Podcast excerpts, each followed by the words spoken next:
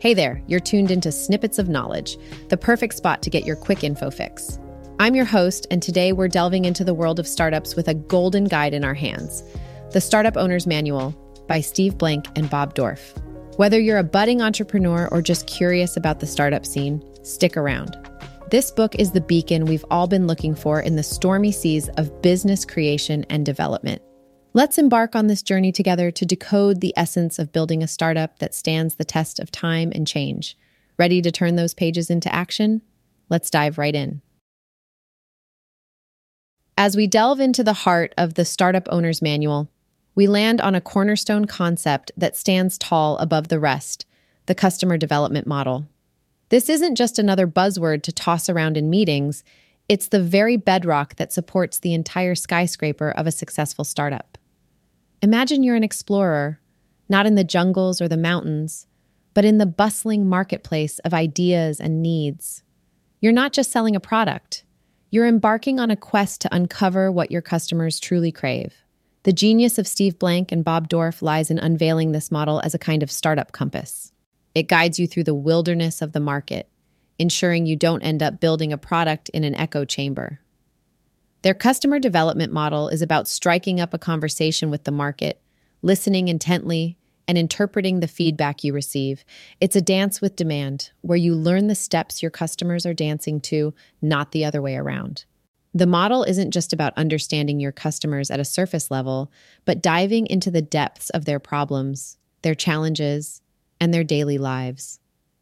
What are their pain points? What makes them tick? And most importantly, how can your startup provide a solution that fits into their lives like the missing piece of a puzzle? Blank and Dorf don't just preach customer focus, they present it as an ongoing, dynamic interaction.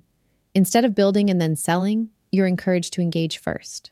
It's a shift from build it and they will come to understand them and they will guide you. The customer development model is about validation and learning, where every bit of customer insight you gather is like gold dust that can shape your startup's trajectory. So let's put our explorer hats on and start the journey of customer development. Through genuine engagement with the market, we'll aim to not just meet expectations, but to exceed them, crafting products and experiences that resonate deeply with our customers' needs. Starting with customer discovery, it's all about hitting the streets to understand potential users' problems and needs. It's not enough to think you know what they want. You've got to get out there and interact directly with your market. This first step is about testing your hypotheses and finding out if there are customers for your product. Next up, customer validation. This is where the rubber meets the road. You develop a sales model that can be replicated and prove that customers are willing to pay for your product. It's one thing to get a sympathetic nod for your idea, it's another to get people opening their wallets. Moving on to customer creation, it's time to create demand and drive customers to your product. This phase focuses on scaling your business, getting the word out, and ensuring that market interest translates into sales. It's about building that buzz and getting your product into customers' hands. Lastly, company building. You're no longer a startup at this point. You're building a fully functional company. You're translating what are often chaotic and improvisational practices into structured, repeatable, and scalable operations. Now's the time to shift from founder to leader, from focusing on the product to focusing on the company. And there you have it the four steps to the epiphany. Mastering these is essential to moving from startup idea to successful business.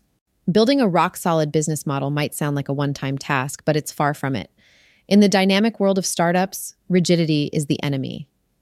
You want to think of your business model as clay, not concrete. It's all about being fluid, adaptable, ready to mold your strategy based on real world experiences, and yes, customer feedback. Customers are your North Star. Their insights steer the ship. By listening and adjusting your sales accordingly, you're iterating your business model. And this isn't just tweaking for the sake of it, it's a deliberate evolution towards something much bigger product market fit. Now let's talk about the P word that sends shivers down many founders' spines pivot. It's time we reframe that concept. A pivot isn't admitting defeat, it's embracing intelligence. It's the bold move of recognizing that the course you're on isn't quite right and being smart enough to change direction before you hit an iceberg. So when you hit a roadblock, don't wallow in the setback. Instead, celebrate the opportunity to pivot. This agility could be the very thing that propels you to that coveted product market fit, where your startup's offering and the market's desires sync up in perfect harmony. It is this flexibility and responsiveness that could very well spell the difference between a startup that stalls and one that soars. Achieving product market fit might seem like chasing a mirage at times, but it's the oasis every startup is racing towards. It's that sweet spot where your product not only meets the market's needs, but is also something customers are excited to use and even better, willing to pay for. But getting there isn't a matter of luck, it's a matter of strategy, and that's where the lean methodology comes into play. The lean methodology is all about iterating speedily, learning from real world interactions with customers, and then pivoting or persevering accordingly.